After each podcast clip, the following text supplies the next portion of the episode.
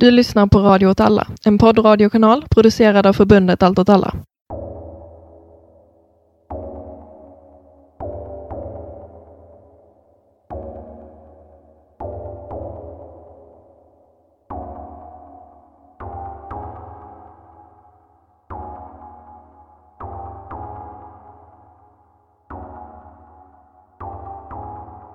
Hej, välkommen till Rörelse. Hej, tack så mycket. Och välkommen till eh, poddstudion. Det får du bestämma ifall det är eller inte. Ja, det är lite allt möjligt faktiskt. Men det är första gången vi spelar in i köttvärlden och nu typ kan sitta och titta på varandra Ja. när vi spelar, vilket är lite Det är helt obehagligt. speciellt. Också att du har en spegel bakom dig så att jag ser mig själv också hela tiden. För jag kollar lite på sidan av dig så kan jag vinka till mig själv. Det är konstigt. Det är konstigt. Nu när vi spelar in så är det annandagen. Det är fortfarande jul formellt sett. Just det. Har du haft en bra jul? Jag har haft en jättetrevlig jul. Jag har firat utan mina föräldrar med tanke på covid och så. Men jag har träffat min syra. Jag är ju immun och kan träffa vem som helst, men... Eller det kanske man inte kan träffa vem som helst, det jag vet inte. Det är väl oklart hur man kan göra riktigt, men... Jag känner mig inte rädd i alla fall för att bli sjuk själv. Det är ju skönt. Eh, har du varit rädd för det innan? Ja, eller jag är rädd och rädd, men, eh, men alltså... Är du rädd för man, att dö? Man har velat undvika det, tänker jag. Ja. Jag är rädd för det. Vad heter du? Martin heter jag. Ja, jag heter Myran. Det ska vi säga i början på varje avsnitt. Just det. Jag gjorde inte det. Du eh, som lyssnar för första gången kastas in i eh, jul och nyårsavsnittet. Är Pang, du rätt i ledig? Är du ledig? Jag är ledig. Jag pluggar ju nu igen. Mm. Du har sadlat om. Jag har sadlat om. Jag har slutat med biologin och blivit serietecknare istället. En annan framtidskarriär. Verkligen goda jobbmöjligheter. Ja. Så då har man ett eh, lite längre jullov. Men jag ska väl försöka göra pluggsaker ändå på den tiden. Så jag ska frivilligt inte ha jullov, utan plugga istället. Och slipa dina hantverksförmåga för den framtida arbetsmarknaden. Jajamän. Ska läsa seriealbum, rita lite. Läser du mycket serier nu? Nu gör jag ju det. För innan gjorde du inte alls. Nej. Det känns det alls som en serie. Jag har inte en serieläsarperson. Nej. Det är du. Nej, det är väl inte. Men eh, jag var nog när jag var, var yngre, tidiga tonåren, så läste jag ganska mycket serier. Och sen har jag väl haft någon eh, liksom revival när jag har gett mig på det igen. Jag har ju en del bra serier du kanske borde ta och läsa. Så här kanon-serier som jag tror. Sandman och sånt. Precis. Ja, mm, kanske jag kan göra. Den är ju väldigt bra. Jag läste om Preacher för inte så länge sedan. Den hade inte åldrats så bra kanske. Är Verkligen ett sidospår. Ja, då undrar ju du och jag firat jul. Just det. och, Eller svinerier här. Hur har du firat jul? nej men vi har väl gjort någon, eh, någon sån lösning för att det ska bli bäst för mina barn. Ja men vi har varit hårda på då, man ska vara frisk och så liksom. Men de har firat eh, med min sambos föräldrar och oss liksom. De som varit här. Det är deras mormor och morfar då. Men det var ganska skönt faktiskt. Inte för att jag tycker illa om min familj. Jag tycker väldigt, väldigt mycket om min familj. Men eh, ja, det var lite mindre stress. Jag är ju så här, jag tycker om högtider. Det är bra med högtider. Min rangordning av högtider är de bästa högtiderna är roliga för barnen, ingen press. Påsk nummer ett. Därför är påsk högst upp på listan. Jag håller med. Påsk är min bästa högtid också. Och det är därför julen ändå är med. För den är ju väldigt mycket för barnen. Dock en hel del press. Så den är liksom ändå med på bra-listan. Sämsta högtiden då? Är midsommar för dig? Nej, nyår. Ja, nej, okej, visst. Mm, Jag kan inte se det. Ja. Nyår är bara press. Det är ingenting för barnen. Midsommar är åtminstone så här om man, Mm. man är ute, man kanske dansar runt någon fallosymbol och så. Det gäller barn. Jag, jag gillar barn. Jag, jag kan nog ändå känna nyår kan man ju ändå... Jag som inte har barn, då får man ju ändå supa och dansa och så liksom. Det kan bli ganska opretentiöst också. Ja, men det är så, man ska ha så jävla kul att man måste ta droger. För att det. Det, det, så ska man aldrig behöva känna. Ingen människa ska känna så. Nej. Jag, jag säger ett påsk, två nyår, tre midsommar, fyra jul. Oj. Du har alltså ändå Pingst kanske med också kommer nyår. där något högt. Ja, det är men det, fel, man kan inte riktigt. Men du har ändå med nyår. på- Alltså nyår är min hathögtid. ja, men så är det inte för mig. Det borde du ändra. Det borde du ändra. Det borde du ändra åsikt. Jag blev så jävla provocerad. Men vi återkommer ju faktiskt till ämnet om ett litet tag. Jag tänker nämna två grejer. Kanske tre. En annan jävligt eh, bra lista.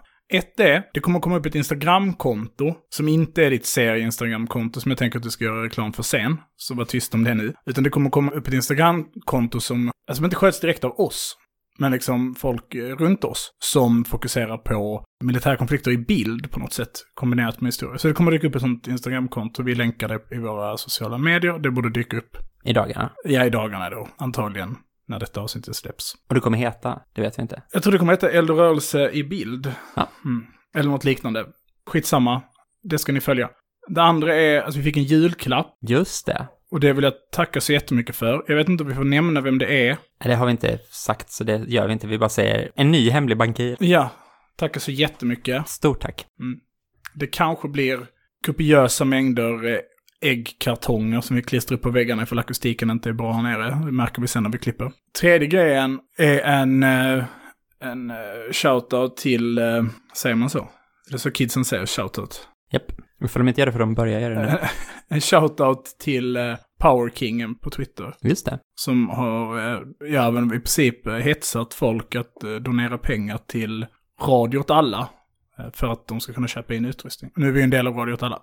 Vi använder dock inte deras utrustning. Men det är verkligen, jag tror de har dragit in med nästan 6 000 eller något. Ja, no, precis. Och eh, köpt studioutrustning.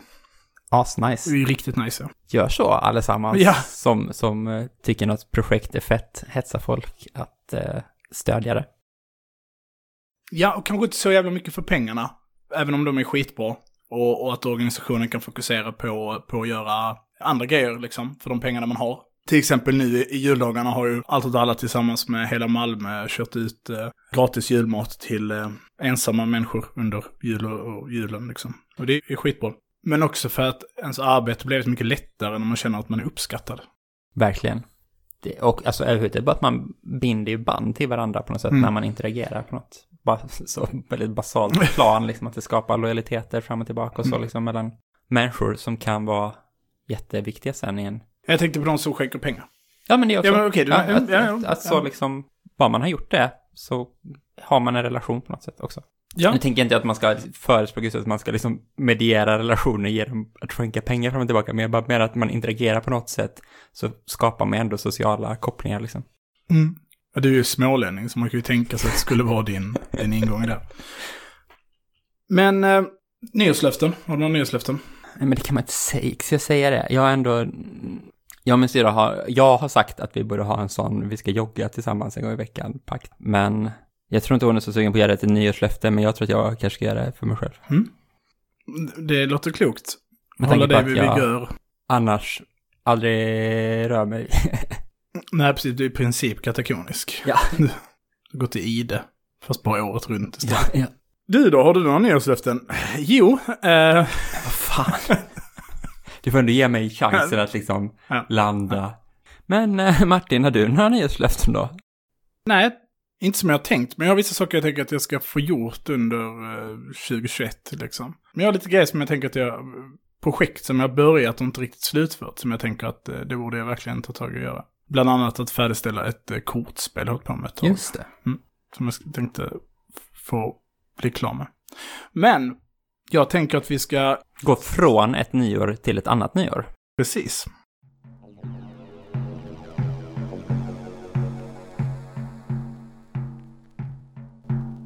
Den unga kvinnan, Che Thi Mung, arbetar på dagarna med antingen att sköta om risfälten eller att fläta hattar och palmblad. Hon kom från en liten by och hade endast gått i skolan i något år. Hon, likt de flesta andra vietnameser, hade inte upplevt något annat än krig. Först fransmän, sen japanerna och sen fransmännen igen. Che Thi Mung såg ut som vilken vietnames som helst. Men hennes historia hade fått henne att hata fransmännen, amerikanerna och regimen i Saigon. Hennes pappa, murare, hade stridit mot fransmännen som del av Viet Minh, blivit fängslad. Först av fransmännen och sen av regimen i Saigon. För två år sedan hade AVEN, sydvietnamesiska krigsmakten, avrättat hennes äldre syster. Hon var ledare inom The People's Liberation Armed Forces, PLAF. Efter att de identifierat hennes syster hade de kommit till hennes by för att leta efter fler anhängare. Che Mung blev gripen. Hon blev förd till deras bas i Hue och torterad. De frågade om hennes syster, ville att hon skulle berätta om hennes vänner. De hällde vatten över hennes huvud och slog henne. De frågade om var hennes pappa fanns någonstans. Men Che Mung sa inget. Hon höll ut och släpptes. Strax därefter anslöt sig Che Mung till Plaff. Gick ut i djungeln. Lärde sig skjuta typ 56 och M16. Lärde sig hur många sekunder man skulle hålla handgranaten innan man kastade. De andra från Plaff hade lyckats fly när Che blev gripen. En av dem en vän till Che Mungs syster, Pham Thi Lin. Hon tog sig till Nordvietnam och fick politisk och militär skolning och tog sig tillbaka. Hon rekryterade då Che till sin enhet, Hong River Squad. De hade ett mycket viktigt uppdrag. De skulle förbereda inför Tong Tam Kong Noi Dai, eller på engelska, General Offensive, General Uprising, eller som vi känner till det, Tet-offensiven. Ett år senare, den 31 januari 1968, så leder Lien och Che 400 soldater förbi fiendens försvarslinjer, över öppna fält och in i en av Vietnams största städer, Hue.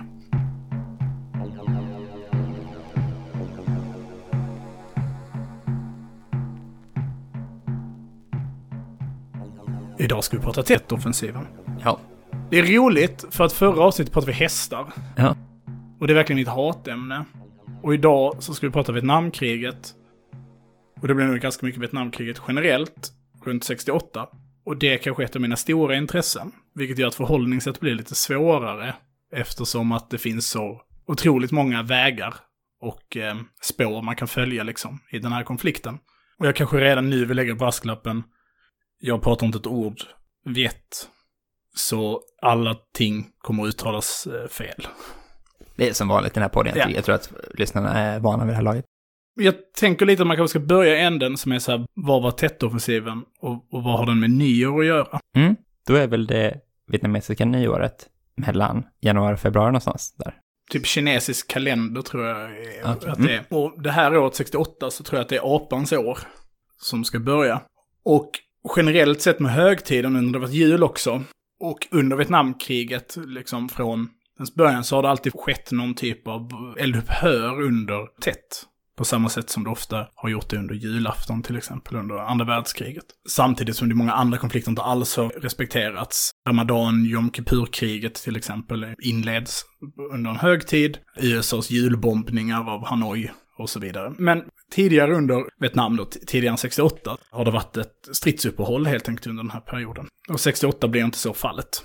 Utan den här planen då, den här offensiven, som översatt var dens faktiska namn, som då blir Great Offensive, Great Uprising, är liksom en plan som går ut på att man med hjälp av ett storskaligt koordinerat anfall mot en rad olika mål i Sydvietnam, så ska man tvinga fram ett uppror i syd. Eller man ska liksom möjliggöra. Man har kommit fram till att de objektiva förutsättningarna för ett uppror existerar och om man bara häller tillräckligt mycket bränsle på elden så ska det räcka för att det ska bryta ut en revolution helt enkelt i Sydvietnam.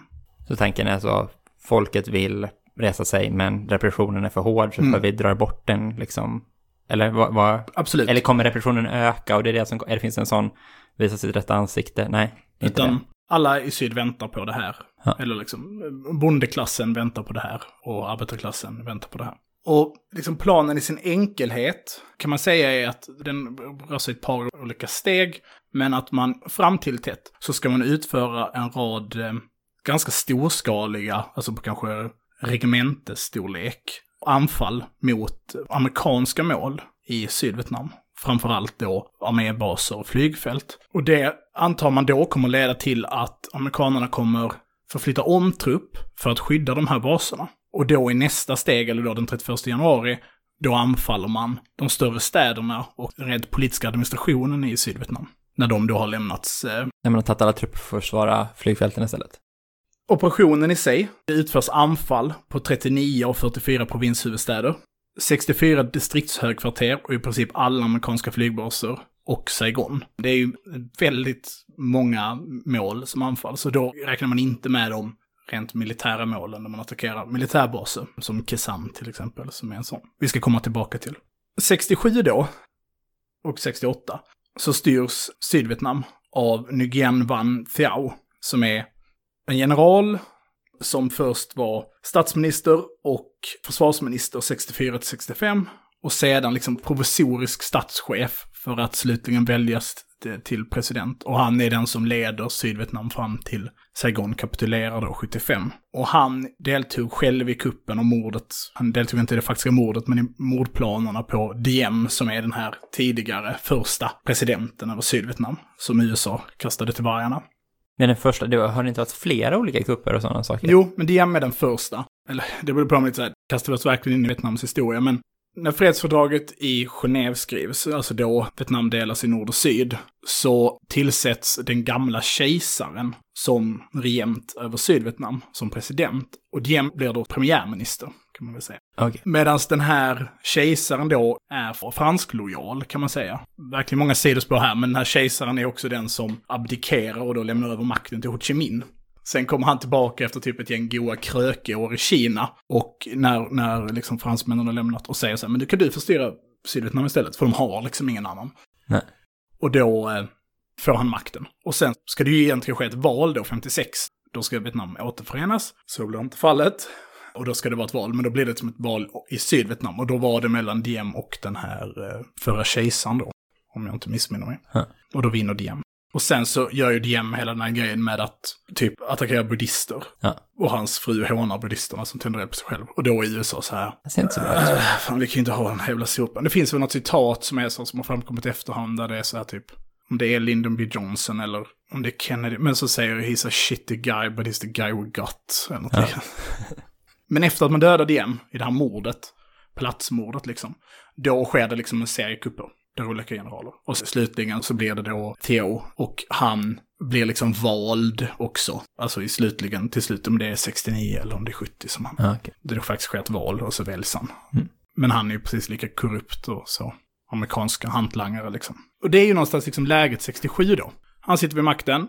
USAs närvaro är väl ungefär en 400 000 kan man säga. De har 400 000 soldater i Vietnam 67. Man har ju då sedan 65 har man en pågående Operation Rolling Thunder som alltså är den här strategiska bombningen av Nordvietnam där man liksom bara flyger in med ganska snabba, moderna, lätta flyg och bombar mål i Nordvietnam.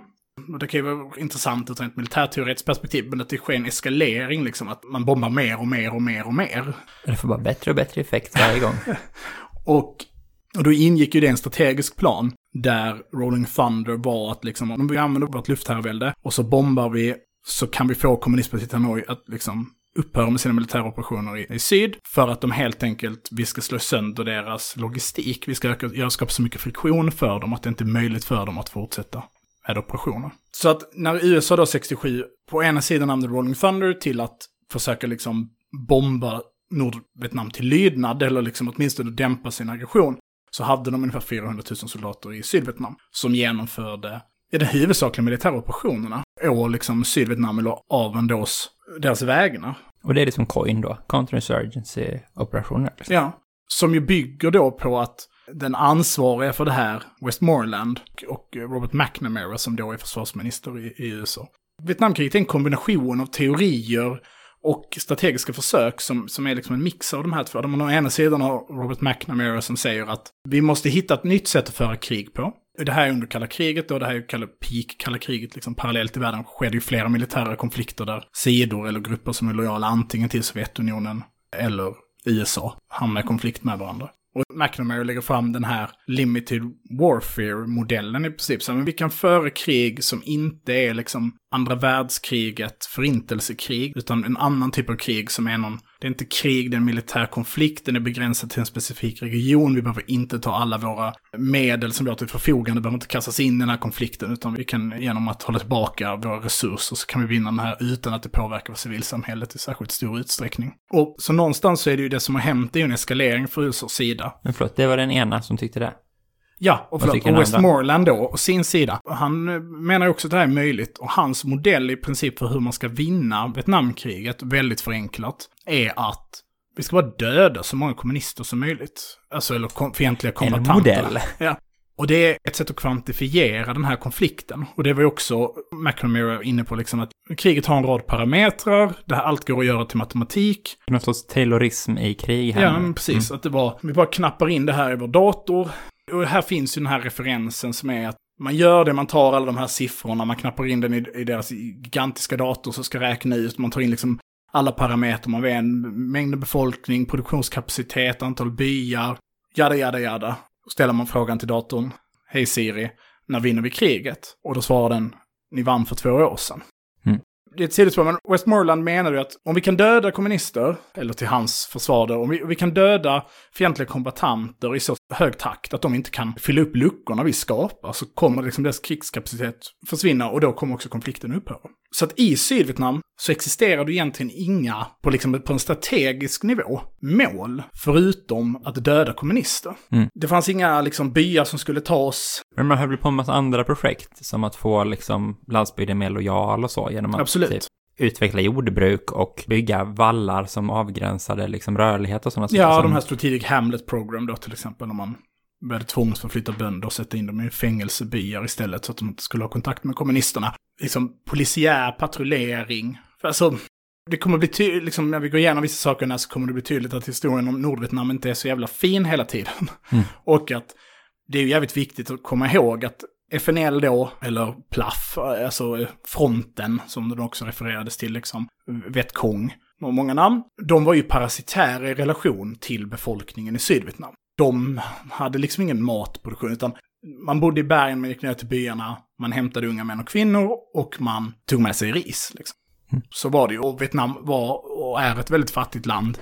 Och det måste vara en otrolig tyngd på böndernas axlar. Liksom. Och om du avböjde då, att, så kan man ju tänka sig vad konsekvenserna Ja, så att om vi säger att 67 så hade USA ungefär 400 000 eller 380 000 soldater på plats. Som ju då var ett resultat av till väldigt stor del frivilliga och en hel del det man då kallar för draftees, alltså folk som blev inkallade. Men det skedde ju aldrig en total mobilisering i USA, där alla var tvungna till att göra militärtjänst. Och, och anledningen till att det finns så många frivilliga hänger liksom ihop med att det var ganska fördelaktigt att vara frivillig. Så att när du hamnade i situationen, jag läser inte på universitetet, jag har blivit utsparkad från universitetet, och jag kan bli draftad. Risken att jag blir draftad, draftad är ganska hög. Om jag är frivillig istället, då har jag viss påverkan på vilket förband jag hamnar på. Jag kanske måste tjänstgöra längre tid, men jag har också bättre lön, jag har möjlighet att göra karriär och så vidare. Liksom. Men ifall man blir draftad, då bara, får man hamna där man blir tillsagd. Ja, man har där man blir betydligt mindre frihet då i relation till det. Och sen så är det också liksom berättelsen med USA, man behöver inte fastna i det, men att man kan ju sätta saker i liksom relation. Det var fler frivilliga från Kanada, alltså kanadensare som blev frivilliga i Vietnamkriget, än vad det var folk som flydde till Kanada för att slippa göra tjänstgöring i Vietnam. Ja. Så. Och att majoriteten av USAs befolkning under väldigt lång tid var mer eller mindre positiva till Vietnamkriget. Och det var andra också, australiensare och så som... Ja, och koreaner. Australiensare så tänker du på det som kallas för ANZAC, alltså som är Australien Nya Zeelands gemensamma kommando. Det var även britter där, alltså. Ja. Men det är aldrig officiellt. Jag tror att de var SAS som ingick i något utbytesprogram i Special Forces, jada jada liksom. Men där var australiensare och kanadensare. Och den tredje största gruppen var sydkoreaner då, som är... Efter Koreakriget Ja. så är de ju lojala med USA och Och de är liksom kända för... kommunisthatare då.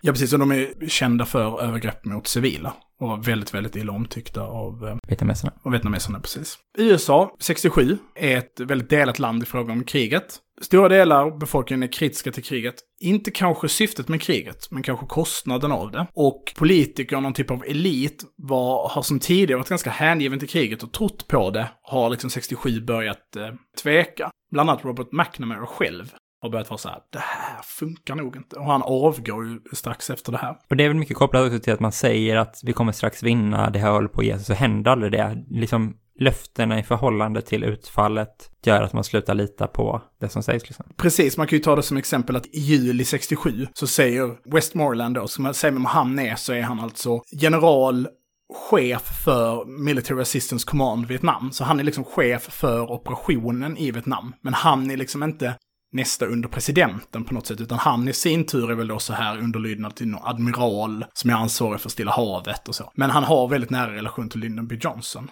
De gillar varandra. Och han är också liksom ansiktet utåt för kampanjen. Han har ett så väldigt eh, amerikanskt generalutseende och utstrålning. Och används mycket i PR-sammanhang och så. Och han är där på plats och liksom leder. Ja, ja, precis. Han, han- är där. där, liksom. han är den närmsta, högsta befälet i Vietnam. Ja.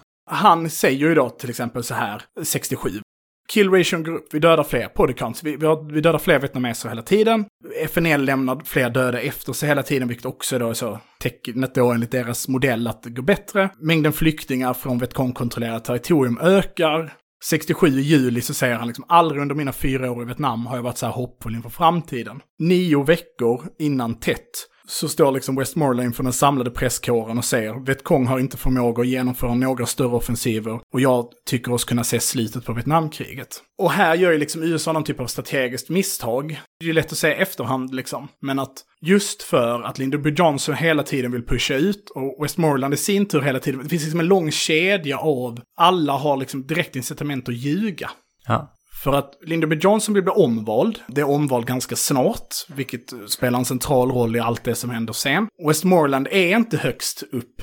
Om han fixar Vietnam så är ju hans nästa position jättehög. Soldaternas enda mätpunkt för hur bra de presterar är hur många de dödar. Alla har liksom incitament att säga vi dödar svinmånga, Vietnam går ständigt framåt och Lyndon B. Johnson måste kunna säga kriget går skitbra. För det är liksom, vi pratar ändå om att USA tar också en konstant ökning i förluster. Och det är, det är liksom till en början som 30-40 000 personer som dör om året. Det är en ganska stor Skatterna i sin tur börjar liksom korrigeras för att kunna hålla upp krigsindustrin.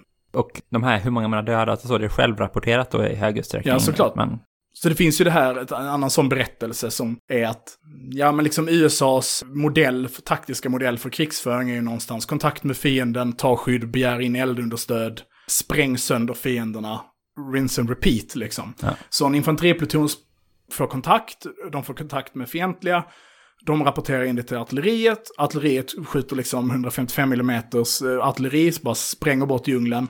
När liksom det här jävla helvetes eldgivningen är över så går man fram och tittar och så hittar man, hittar man en död, resten av en död. Och man tycker att det är mycket blod. Så man rapporterar in, eh, vi har en död och vi har en sårad.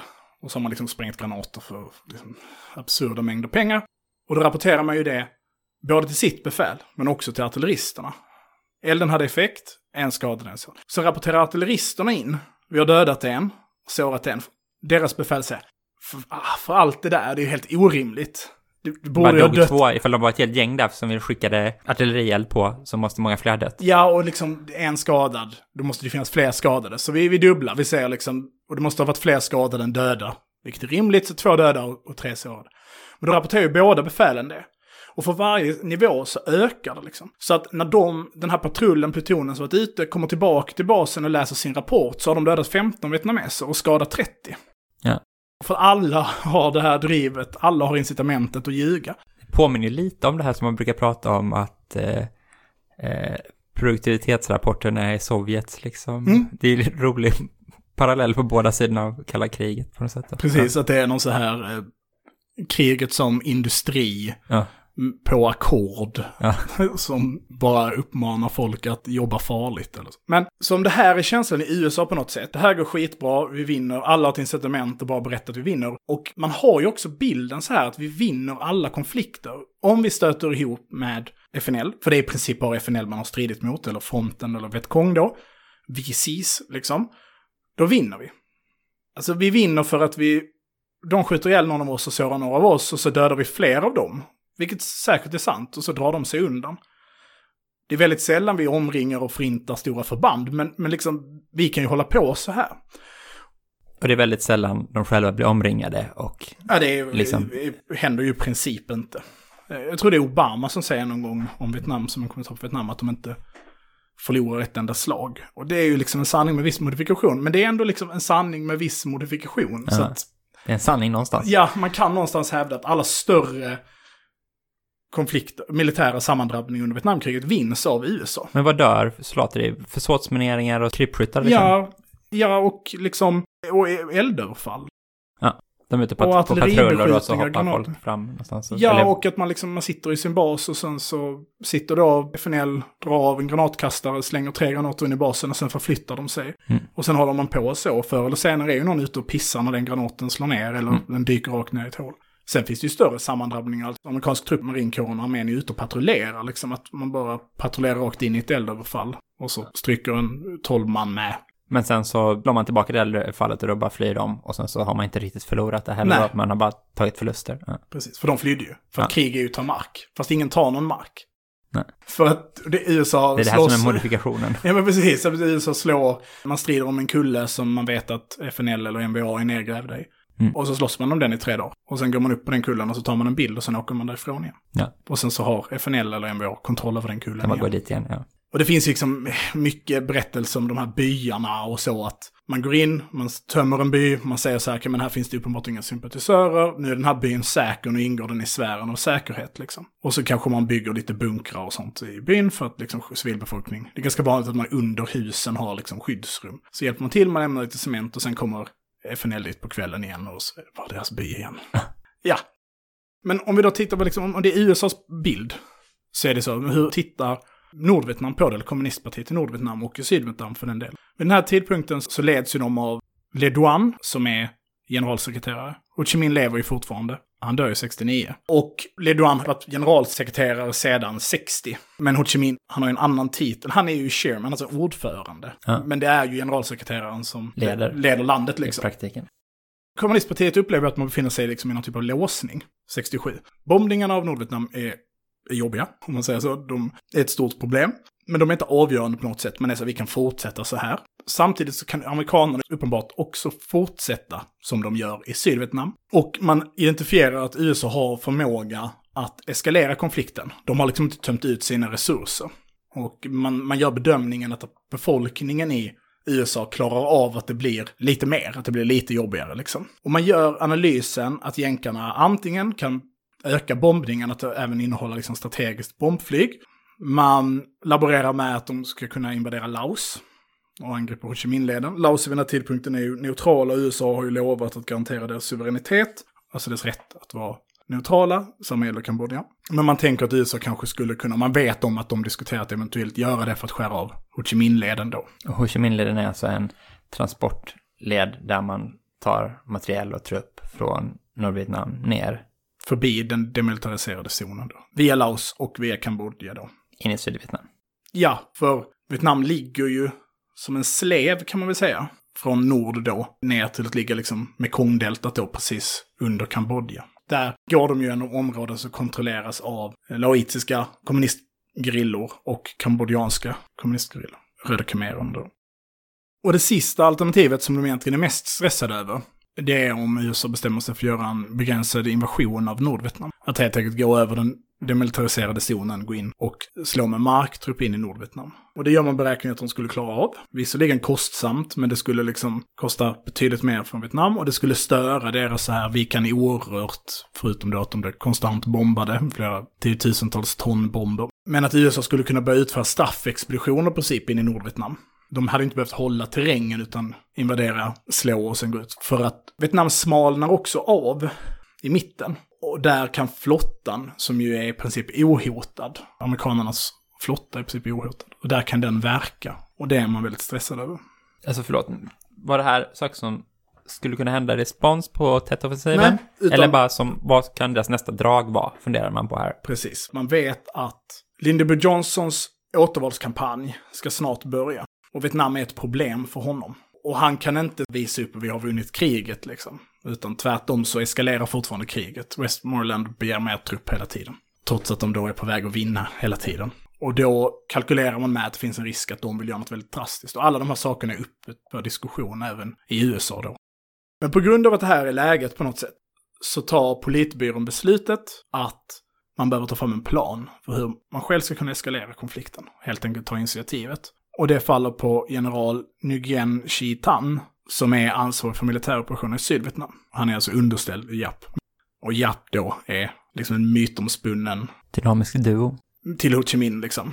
Alltså Japp är, han är försvarsminister i Vietnam vid den här, Nordvietnam vid den här tidpunkten. Och det är han som är liksom hjärnan bakom att man slog ut fransmännen. Ja. Dien Bien Phu är ju liksom hans stora grej. Och han, vad jag förstått, var en ganska soft kille ända till sin död och var typ miljöaktivist på slutet. Och, så. och det var inte så länge sedan han dog, alltså på 2000-tal. Nguyen Chitan, han eh, föder ansvaret och han skissar upp en plan. Och det här är embryot till det som ska bli Tet-offensiven. Och den 7 juli 67 så dör han i en hjärtattack i. Hanoi. Så då faller arbetet på att fortsätta utveckla planen på andra personer. Och exakt vem det är, är lite oklart. För att situationen i Hanoi är väldigt, väldigt turbulent den här sommaren 67. Det kommer vi tillbaka till. Om man ska säga några liksom sista ord om, om situationen i USA, så är det ju att det här med att McNamara på något sätt är, liksom, är kritisk. Så finns det något som är väldigt tydligt med det, är när han skriver ett memo till Lyndon Johnson, det här är också 67. It's clear that to bomb the North sufficiently to make a radical impact upon Hanoi's political, economical, and social structures would require an effort we could make, but would not be stomached either by our own people or by the world opinion. And it would involve a serious risk of drawing us in, in an open war with China. Och det är väldigt viktigt att, att ha med här då, för det kommer ju bli rörigt sen, men att USA har ju liksom i färskt i minnet Koreakriget, och där Kina intervenerar. Och det har vi pratat om i tidigare ja. avsnitt. Men att man är väldigt orolig för att om man själv eskalerar konflikten så kommer Kina lägga sig som en aktiv part. Nu har de väl typ 10 000 rådgivare i Nordvietnam och står för 90% av krigsmaterialet. Men man är orolig för att de liksom faktiskt ska sätta in förband. Och det vet man någonstans att de är liksom redo för att göra. 67 så börjar de också skicka väldigt mycket mer krigsmateriel än vad de gjort tidigare.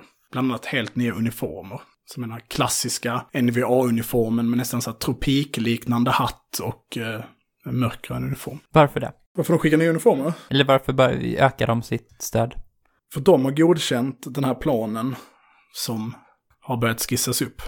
Och då bara liksom i relation till tätt så är det ju att när de här provokationsangreppen bryter ut sent 67, tidigt 68. Alltså attackerna på baser och sånt för att dra bort uppmärksamhet. Precis. Så är Westmoreland väldigt positiv. Han är så, fan vi dödar ju skitmycket. Uh. vi dödar skitmycket vietnames. Och till en början så så spelar han liksom helt med i planen och börjar förstärka upp då bland annat Kesan som är liksom hans stora hang-up. Som är en stor armébas som ligger mot gränsen till Laos, som är, ligger där för att typ störa Ho Chi Minh-leden. Marinkårsbas, som är, blir gigantisk på slutet, där det sker liksom en belägring av den. Är det där de typ flyger in hela tiden saker men de är konstant beskjutna så som folk bara springer upp och packar upp och så hoppar de ner i så här jordhål igen. Precis, flygplan stannar aldrig Nej. på landningsbanan. Utan man får springa touchar. ombord liksom.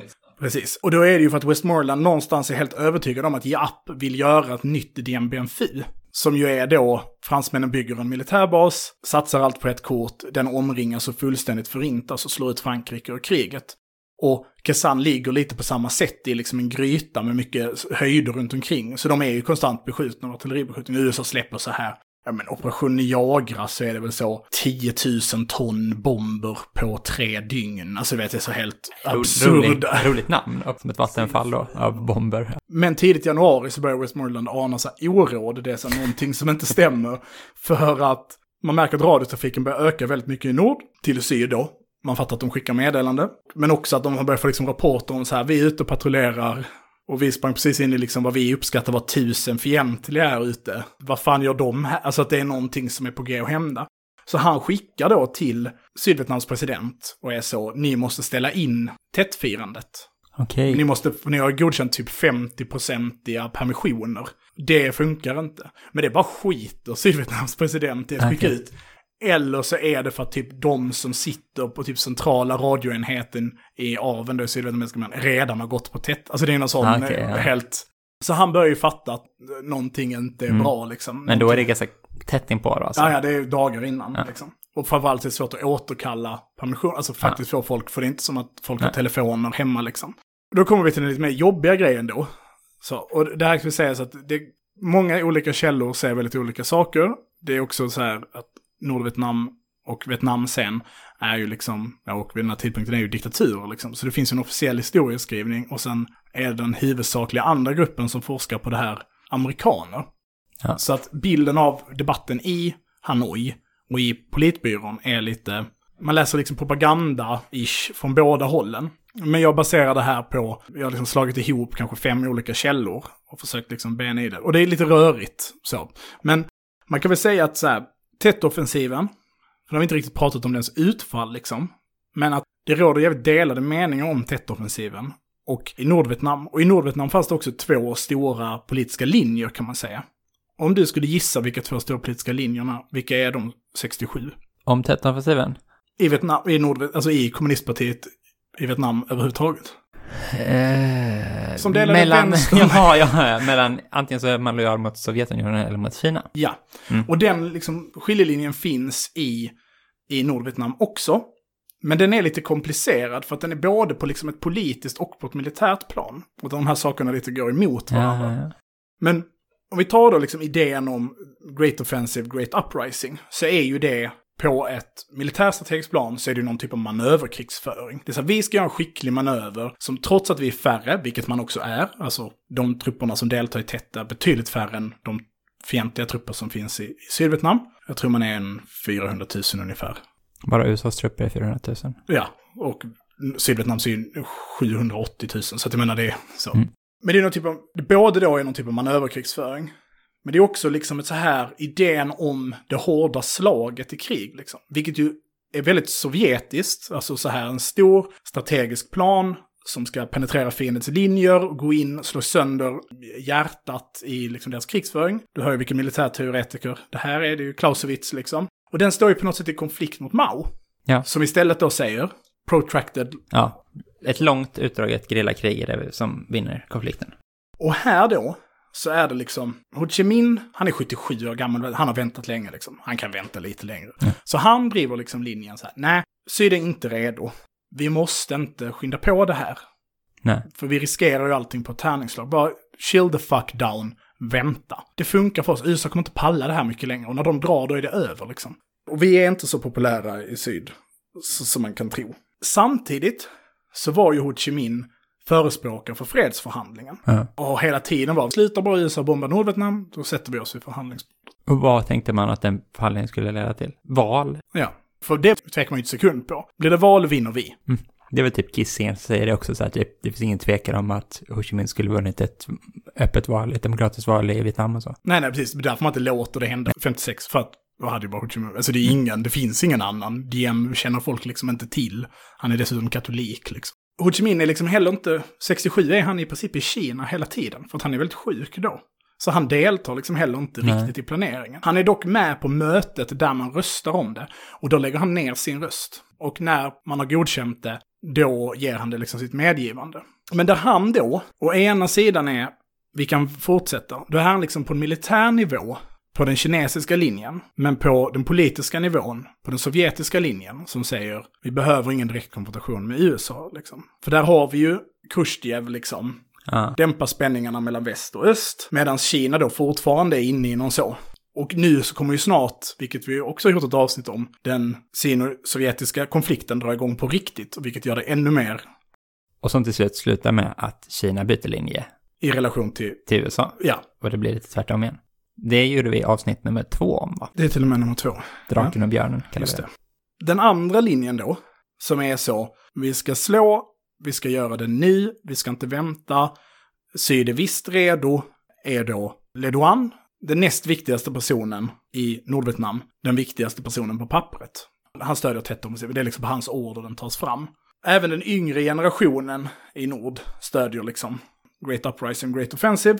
Mycket då baserat på att men USA planerar liksom en markinvasion. Ja, så att vi måste agera först liksom. De försöker göra en decisive victory, då måste vi Mm. agera först. Vilket ju militär teoretiskt är rätt. Svårt att säga för det blir så kontrafaktiskt. Man vet inte. Jag tror inte att det var på G. Men En amerikansk offensiv in Nej. i Nordvietnam. Nej. jag tror att alla bara trodde på Westmoreland. Och då så gör man också Ledoan, vilket han ju sen också får rätt i på något sätt, men att Lyndon B. Johnson kommer hellre dra sig ur för att vinna presidentvalet. Han bryr sig om att vinna presidentvalet mer än vad han bryr sig om Vietnamkriget. Gör vi Vietnamkriget till en stor clusterfuck för honom så kommer inte han vilja vara med längre. För han kommer inte vilja ha det när presidentvalet Nej. är dags. Blir det inte tvärtom? Om det blir tvärtom, ja det som händer är ju att han inte ställer upp på grund av clusterfucken. Ja, för att han hellre vill vinna kriget på något sätt. Det är ju sant. Att det finns liksom det här valet Ja. mellan kriget och presidentvalet, men han väljer tvärtom mot vad han Ja. trodde här nu som du sa. Precis. För att han vet att han inte kommer vinna Ja, presidentvalet. visst, det kanske är det också. Det, det är redan kört då liksom, Mm. efter tätt. Nordvietnam väljer ju på något sätt den sovjetiska militära linjen och den kinesiska politiska linjen. Ja. Giap, ska man väl säga då, som vi pratar om, som ju trots allt är försvarsminister. Deltar inte ens i röstningen om Tet-offensiven. För att han inte är på mötet eller inte har rösträtt? Eller vad? han, är inte, han är aktivt inte där. Han befinner sig i Ungern Okej. och sen i Moskva. Och sen när själva Tet-offensiven påbörjas så är han och ser Svansjön I Moskva alltså. i Moskva. Ja. Han väntar tills de har släckt lamporna innan han går in. Han vill inte bli lönnmördare där. Han vill inte bli sedd att han sitter på Svansjön. Jaha, okej. Mm, att Tet-offensiven börjar. Han är väl... Men då, vadå, varför, vad- nu får du förklara lite, varför såg det ut så då? Eller vad- ville han inte ha med det att göra? Eller var det en decoy för att de inte skulle tro att det var på gång? Men då skulle han ju vilja att bli sedd, så... Jag nämnde sommaren 67 i Hanoi, den Just här det. hjärtattacken.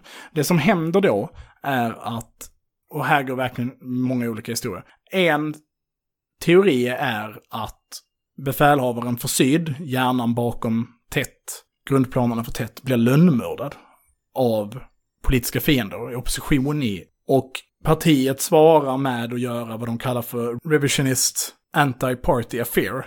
Som är alltså en kampanj där man rensar ut oppositionella i nord. Man griper bland annat så här Ho Chi Minhs närmsta assistent. Eh, man griper flera av Japs eh, liksom underställda. Man griper massa konstnärer och poeter. Folk som, Låter oerhört rättssäkert. Ja folk som har varit kopplade till Moskva på olika sätt och företrätt fredslinjen som ju en, en linje som redan existerar på 60-talet. Så, så att det finns liksom en fredsrörelse även i Nordvietnam. Ja. Och har fått verka på något sätt i landet. Fängslas då vid den här tidpunkten. Och då är ju en teori att Japp inte är i landet för att han... Eh, Inte vill bli gripen för han Ja. såg som en del av det liksom då. Precis, för att han är ju en av personerna. När Le Duan vinner som partisekreterare så är liksom Japp ändå uppe för snack att det ska bli han. Ja. För det är ju han och Ho som någonstans sparkar ut fransmännen, i alla fall i efterhandsskrivningen. Liksom. Men det där är för komplicerat för att, alltså, Ah, för ja. att ta reda på hur det faktiskt är. Men det, som, det, det sker en riktig massarrestering av oppositionella i Nordvietnam under sommaren. Och Japp är inte i Nordvietnam sommaren 67, utan då är han i Ungern för typ av medicinska skäl. Men han väljer alltså i sin tur inte att åka till Kina, som Ho gör, utan väljer istället att åka till Warszawapakten-länderna och är i Moskva. alltså. Och teorin varför han går in på operan när eh, lamporna är släckta så skriver då Mark Bowden i sin bo- bok Hue att det är för att det hade sett för jävla illa ut om försvarsministern sitter och tittar på opera samtidigt som liksom den största militära offensiven påbörjas i, Mm, i såklart. Sydvietnam. Liksom. Så att det, det är det som är. Vem vet? Vem vet? Jag bara tänker, är han någon sorts trotskig då i motsvarighet? Japp, ja. ja det finns stora likheter där. Eh, Eller åtminstone kosmetiska likheter. Han är militär första hand. Han, eh, ja, i efterhand. Han blev inte den som blev vald att leda partiet, så därför blev han i exil istället då här. Men han kommer ju tillbaka. Så att det är det här som, det är också det som är lite konstigt i den historien. Det är också flera personer som grips som är direkt involverade i planeringen av operationen. Så det är verkligen, och det här är ju ett halvår innan den inleds liksom. De hade ju uppenbart inte golat då eftersom USA inte visste att det skulle... Ja, Och det tror jag inte var liksom teorin. Nej, okej. Utan det handlade mer om, De var för weak ass för att... ja eller bara så, de ville styra Nordvietnam istället. Ja. Sen kan man ju, ska vi prata om om Tet var ett misslyckande eller inte. Mm. Så, om det var värt det liksom. Så det rent liksom militära målet med Tet, det är så här, det är tre punkter man vill uppnå. Det är ett, tillfoga USA stora förluster, vilket då, då ska leda till att USA inte vill vara med längre, för de är känsliga för förluster. Två, förstöra av en stridskapacitet, man ska helt enkelt slå ut Sydvietnams armé ur kriget. Och tre, då starta den här resningen. Det finns liksom brev där Le Duan, Le Duan själv är så. Ja, men alla de här tre målen kommer inte uppnås. Men det spelar inte så stor roll, utan då är det här en erfarenhetsmässig process. Och tätt sker ju också i fas 1, fas 2 och fas 3 sen. Man gör ju tre liksom liknande försök. Alla är lite sämre än det första, Ja. vilket så ofta är när man försöker upprepa saker.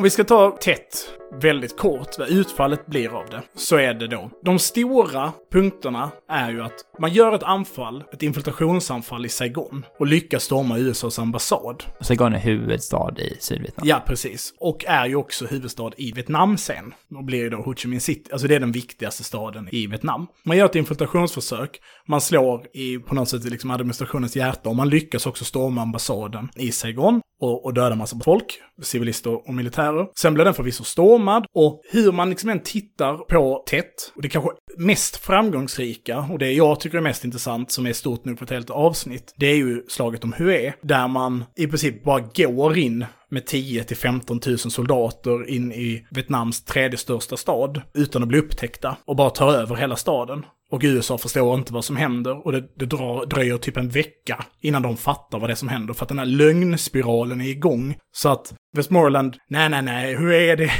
Kazan, det är Kazan de kommer slå emot. Ja. Och det som också Hue gör är att kriget fångas på film, där medierapportering med videokameror är liksom med i slaget om Hue. Och det gör ju då att även eliten i USA blir så här. Men så här såg ju inte situationen ut i kriget. Det dör ett par hundra marinkårssoldater i slaget om Hue. Och sen så bara bombar man Hue till grus. Ja, precis. Man låter Sydvietnam bomba Hue. Och sen börjar man själv bomba Hue, när eh, det blir för blodigt liksom. Du tar aldrig nordvietnamesiska armén Hue fullständigt. Men i princip tar man hela Hue. Och man håller ut i, vad är det, 26 dagar tror jag slaget om Hue pågår. Kan kolla upp om det är exakt 26 dagar. Men det är ju väldigt lång tid av en direkt konfrontation mellan USA och de eh, nordvietnamesiska trupperna. För det som har hänt någonstans är att Vietnam har slutat låtsas att de bara är FNL, fronten eller Vietkong liksom. Utan nu är de också liksom nordvietnamesiska reguljära armén och börjar slåss som en reguljär armé. På regementesnivå då. Men de slår alltså till på alla de här ställena de har planerat. Mm. Så det är verkligen det här total och anfall överallt Mm. med allt vi har liksom. Med liksom eller allt vi har, men alltså Men massivt. precis, man gör ett, ett gigantiskt, eh, och vilket är ju en helt logistisk mardröm måste det ju varit. Men det lyckas man ju genomföra. Och det sker under nyår när man skjuter raketer och sådana Mm. saker så att det ska inte höras när det börjar smälla och så liksom. Så att, och den planen genomförs Den faktiskt genomförs, som den är liksom tänkt. Det som då inte faller ut så väl är ju att Sydvietnams folk reser sig inte. Även om i Hue är det lite blandat. Men inte på den skalan man har förväntat sig. Och om man skulle vara Westmoreland, och han eh, hävdade ju in i det sista att men tätt var ju en jävla framgång för oss. Fattar hur många vi dödade liksom. Mm. Men i USA så blir det ju, men vad fan, så här var det ju inte. Det var inte så här kriget skulle vara. Det här är inte det här ni har lovat oss. För att man har sagt, de håller på att förlora, det är bara lite kvar nu. De, som du sa, att han sa att de har ingen kapacitet att genomföra några större militära operationer, sa Ja. Westmoreland innan. Och sen så bara pang, de kan anfalla alla ställen samtidigt. Och med jättemycket trupp, då är vi och så. Mm. Då har det varit lögn, det hade jag sagt förut. Då är det antagligen så att idén om att kriget strax är vunnet är också en lögn. Precis. Så att den liksom tilltron till både de som leder krigen, både liksom ett militärbefälhavare men också presidenten, blir ju förstört. Walter Cronkite, som är väl liksom USAs största så här tv-journalist vid den här tiden, och har varit en så, jag är den objektiva i relation till den här konflikten, jag litar på presidenten och så. Han är nyhetsankare på CBS Evening News. Och han åker till Vietnam. Han åker till Hue under slaget om Hue för att göra typ en sån dokumentärt nyhetsreportage. Och det, hela den grejen är helt gigantisk. Och han åker till Hue och i liksom kvällsnyheterna som miljontals amerikanska medborgare tittar på säger liksom det här kriget är ett helvete och det är liksom inte över på lång sikt. Och det får ju liksom extremt stort genomslag. Inte nödvändigtvis som en liksom mot kriget utan det blir liksom lite kanske såhär dolkstötslegenden. Det är också så att Westmoreland har ju hela tiden sagt det här går skitbra, det här går skitbra, men han begär ju hela tiden mer trupp. Och mängden soldater pikar ju efter 68, eller efter 67, då, då var de 380 000. Men de är uppe över en halv miljon 68. Så att fler och fler draftas ju också in. Så det här liksom, allt går jättebra. Och, och Men draften... vi behöver mer trupper av någon anledning. Ja. Och även skatterna liksom regleras för att täcka upp den här, och, som jag sa tidigare. Men med det sagt slås ju också FNL ur kriget då. Alltså det kanske Westmoreland hade sagt innan blir faktiskt sanning efter tätt. Alltså efter tätt är inte FNL starka nog att själva genomföra några storskaliga operationer längre. För de tog så mycket förluster. Och de siffrorna är lite svåra också. Men det är ju liksom många tiotusen personer som dör under de här dagarna. Och Nordvietnam reguljära armé får överta krigskonflikten. Och där har man ju igen den här spänningen mellan liksom protracted och någon form av liksom Clausewitzkt manöverkrigsföring liksom där. Där Nordvietnam istället får träda in, och som är konventionell, konventionella krigskrafter. Så att Tet är ju verkligen, eller Great Offensive, Great Uprising, är ju så himla spännande för att utfallet av det är en solklar vinst för Vietnam, för Nordvietnam, för kommuniströrelsen. Liksom. Det är det som är det avgörande som gör att USA sen börjar trappa ner sin närvaro och, och typ återgår till en pre-65-modell där man bara, vi ska bara bomba, det är det vi står för. Vi står för liksom extrem aggressiv bombning. Och sen så överlåter vi stridande till sydvietnamesiska krafter. Och att de sydvietnamesiska krafterna presterar så dåligt i kriget kanske till viss del är ett resultat av att USA inte lät dem strida under flera år. Mm. De blev bara liksom basvakter och sen så skulle de basvakterna då ta kriget själva. Precis, och att det- fanns det förband inom Sydvietnam som var väldigt eh, skickliga och så liksom. Men liksom den här, USA tog ju någonstans över rollen och var liksom gruntsen på marken. Så den lärdomen fick aldrig Sydvietnam. Och man tvingade också Sydvietnam på något sätt att bli amerikaniserad i sitt sätt att föra krig på. Och det kanske inte alls passade liksom den typen av konflikt, konflikt det var. Du nämnde Anzac tidigare, de presterar ju betydligt bättre. För att de mer förhåller sig till Vietnam mindre som ett reguljärt krig och mer då som ett, med erfarenheten av ett kolonialimperium och hur man Ja. bekämpar uppror i sina forna kolonier liksom. Men eh, det man hade som motivation var inte det som lyckades, men bara att göra en stor grej var i sig lyckat. På något sätt den sovjetiska militärdoktrinen då med att man ska göra stora, flashiga grejer visade sig vara funktionellt. Ja, om man då tänker Clausewitz då och tänker att center of gravity på något sätt, tyngdpunkten i den amerikanska armén var deras stridsmoral. Och framförallt det demokratiska landets stridstyngdpunkt är befolkningens åsikt liksom. Mm. Och den lyckades man ju slå mot och förstöra. Och då föll också den amerikanska stridskapaciteten. Men ifall man ska tänka så här, utvärdera olika alternativ så kan man ju inte riktigt göra det för det blir kontrafaktiskt. Vad hade hänt ifall man inte hade gjort tätt? Ifall man bara hade kört på hostlinjer och bara fortsatt nöta liksom. Det kanske också hade lyckats på lite sikt. Det kan man inte veta. Ja, En risk hade väl varit att um, den sino-sovjetiska konflikten hade uppstått och Kina helt hade lyft sin hand från Vietnam och, då, och hade haft ett löfte från Kina, vi kommer inte lägga oss i den här konflikten. Kör över dem. Nej, visst. Och då hade man förlorat kriget istället. Det finns andra premisser än de inom konflikten i den snäva meningen som man blir utsatt för då liksom. För man agerar när man vet vad man har just då så vet man i alla fall vad man har. Ja, och att liksom den här faran med att se sig själv som en övermakt på något sätt. Det är någonstans det USA faller på också. Å andra sidan kanske deras militära närvaro hade varit möjlig om de inte hela tiden hade sagt vi har förmågan att göra det här. Alltså för någonstans är ju Vietnam, framförallt tätt, men även hela Vietnamkriget blir ju på något sätt så här konflikten mellan manöverkrigsföring och utnötningskrig liksom. För det är två liksom idealidéer om krig som målas upp som, som motsättningar. Och sen är det lite mer, ingen är liksom, vi är helt utnötningskrigsmodellen, utan alla tycker att de håller på med manöverkrig, liksom, för det är effektivare. Men att på det strategiska planet så pysslade USA med någon typ av utnötningskrig mot den kommunistiska gerillan. Medan de på det strategiska planet uppehåller på med någon typ av manöverkrigsföring. Där man med en liten styrka, med skickliga manöver, ska kunna slå liksom den större spelaren. Men på ett operationellt plan så bedriver liksom den kommunistiska rörelsen ett utnötningskrig mot Ja. amerikanerna. Med små eldöverfall och liksom nålstick här Ja men alltså vi ska bara, vi ska bara döda jänkare. Mm. Så där gjorde de liksom, och sen då liksom slutligen då på någon typ av taktisk nivå så bedriver FNL manöverkrigsföring med hjälp av liksom göra eldöverfallen och så. Medan USA helt förlitar sig på någon typ av liksom nednötnings, eh, nednötningskrig. Liksom. Om vi bara stöter in i varandra ska vi bara döda så många som... Men båda två ville liksom nöta ut varandra.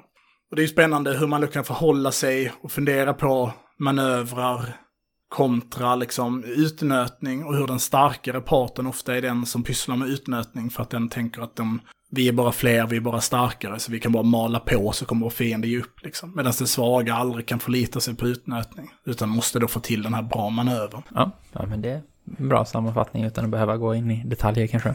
Ja, för det känns som att om jag skulle vilja prata om mer någonting nu så hade jag velat fortsätta in i hur. Men det är ju liksom lite för långt, så det kanske vi ska ha anledning att återkomma till. Ett hur dedikerat avsnitt. Precis, för det är ju både Vietnamkriget och urban stridig bebyggelse på något sätt. Har vi något att säga innan vi avrundar för idag? Gott nytt år på er. Har gott nytt år allesammans. Följ din eh, serietecknings-instagram. Just det, den heter myran.ritar. Men eh, följ också då Eldrörelse i bild på Instagram. Kan följa våra Twitters. Jag heter atslukall Och jag heter Trojkan1337. och Eldrörelse har också en Facebook-page som bara heter Eldrörelse. Och ifall ni vill kan ni köpa några tröjor. Det finns också lite Eldrörelse-merch kvar. Just det, det finns lite kvar man kan köpa. Vi borde göra den här Politär på häst-t-shirten. Ja, Ja, du får rita den, du är ju serietecknare. ja precis. Mm. Ja, det ska jag göra. ja, det får du göra. Eh, Eller kanske en, en kaffekopp. Mm, just En det. Politär på häst-kaffekopp. En sadel egentligen, men jag tänker att vi inte hade det dyrt med sadlar. Det kostar jättemycket pengar. Ja, typ har börjat tänka ändå i de termerna. Men det hade varit passande att ha det på en sak. Jo, en jo. ridhjälm kanske Ja, är billigare mm. liksom. En ridväst. En piska. Ja, Längst fram på den lilla läderflärpen kan det vara tryggt. just det. Du är inte en sån som vill ha såna långa... Sen Indiana Jones oxpiska är det mer. Mm. Proletärer på oxe. det låter mer som en sån socialrevolutionär paroll då kanske. Tack så mycket för att ni har lyssnat. Ha det gött. ha det fint. Hej då! Hej då!